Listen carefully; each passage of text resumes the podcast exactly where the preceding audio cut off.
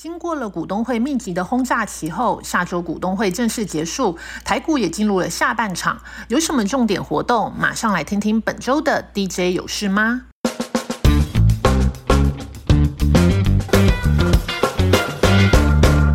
在美股的部分，我们这次采访永丰金证券分析师指出，近期美股涨多拉回，但以 NASDAQ 来看，已经连续四个月上涨，而且周线连八红，涨幅已经非常大，也非常久，拉回休息一点是很正常的，对往后的走势也比较健康。加上最近的经济数据好坏参半，联准会升息升到 百分之五 以上，究竟会影响到下半年景气多大的幅度，这个大家都还在观察。尤其是已经涨这么多的情况下，第二季财报季也将至，所以难免会有一些谨慎的心态开始出现。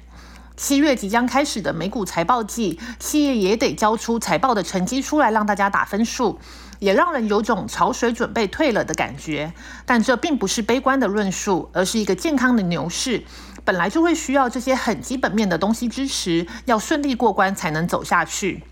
以中性的情境来看，分析师认为，即使有衰退，压力也不会太大。之前历史上每次升息、每次大衰退的最坏状况，在这次应该是可以避免。就和 Fed 主席鲍威尔讲的一样，当然或许看到成长率会越来越少，失业人数一直偷偷的在增加，但毕竟也已经升息到 百分之五 了，要说完全没有影响不可能，但最坏的状况应该可以避免。分析师认为，升息升到这么高，只要下半年的通膨滑落的速度更快，例如年底的核心通膨或核心 P C E 来到 百分之四 以下，那到了年底或者是明年初，也许还会有降息的机会。股市在经历这些小小的考验之后，还是很有机会喘口气再上。中长线的情境还是乐观的，那些科技创新上很厉害的公司或者是指数大盘都还有上攻的机会，整个牛市的行情还没结束。回到台股部分，本周在热门族群的部分，透过 X Q 全球赢家看盘系统，我们选出药品通路以及原料药两大指标，还有成衣族群。其中药品通路以及原料药股价的启动都跟市场为七月底的生技展先暖身有关。另外，这两个族群也算是生技股相对获利较佳的族群。在药品通路的部分，涨幅较大的包括信医股票代号四一七五，陈业医股票代号四一六四，药雅股票代号四一三八，友华股票代号四一二零等。而以产业营收 Y O Y 来看，药品通路因为去年的基期因素，第二季营收多半是年减，第三季之后年减会收敛拼转正。医材通路就没有这个问题。那第三季动能续强的部分呢，包括陈业医，主要是因为国防部的标案订单入账；药雅则是因为有自营通路持续展店，营运也看向上。友华去年亏损，今年则拼转盈。而在原料药的族群，同样也受到七月底生技展的带动。另外，部分厂商产能开出，也为营运添动能。其中涨幅较大的包括中化生股票代号一七六二，以及台药股票代号四七四六。据线上记者表示，在中化生的部分，鱼油 E P A 原料仍供不应求，公司是全球主要的供应商，连续性的制程开出产能跳增后，再跟客户谈量谈价，未来几年成长无虞。而台药降胆固醇磷酸盐第三季也会有一条新线开出，营收逐季成长。另外就是转投资的台新药，市场传即将授权，台康生的生物相似药也会接受 F D A 的重新审查，推动股价的动能。而在成衣族群，这个族群我们比较少谈到，但近期的涨势明显，主要领涨的包括巨阳股票代号一四七七，主要是因为被零零五六纳入成分股。而整体来看呢，成衣族群下半年比上半年好，拼第四季年成长率转正会是一个可以期待的趋势。在下周大市的部分，在股东会旺季结束后，回到一个活动的清淡期，这一我们记者团队都很有感哦。下周的记者会活动包括七月六号，日日车会举办 Nissan Altima 小改款发表会，这款车定位为新旗舰房车。随着原厂供应逐渐改善，日日车下半年还会再推出 Nissan 以及 Infinity 品牌的新车加持，营运有机会升温。下周国泰金控也将举办国泰永续金融暨气候变迁高峰论坛，这是近年来七月固定的活动，也会谈谈国泰金在净零排碳的成效。下周也将有新贵股米斯特股票代号二九一一的法人说明会。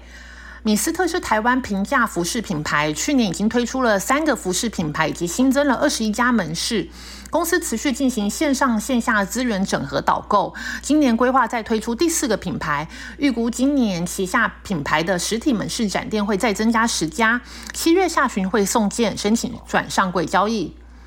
下周也有一档台股新兵要介绍给大家，精密金属加工厂商六方科 K Y 将回台第一上市，并于下周七月五号召开法说会。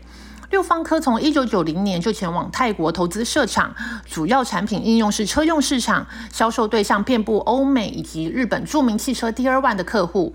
其他还有医疗、电子、光纤市场，未来还会迁入半导体设备领域，过去两年都维持赚一个股本的成绩。另外，即将进入下半年，七月开始也有一些新制上路，有一些很民生的议题，譬如说行政院通勤月票、健保、门诊药费调涨等等，在这就不再赘述。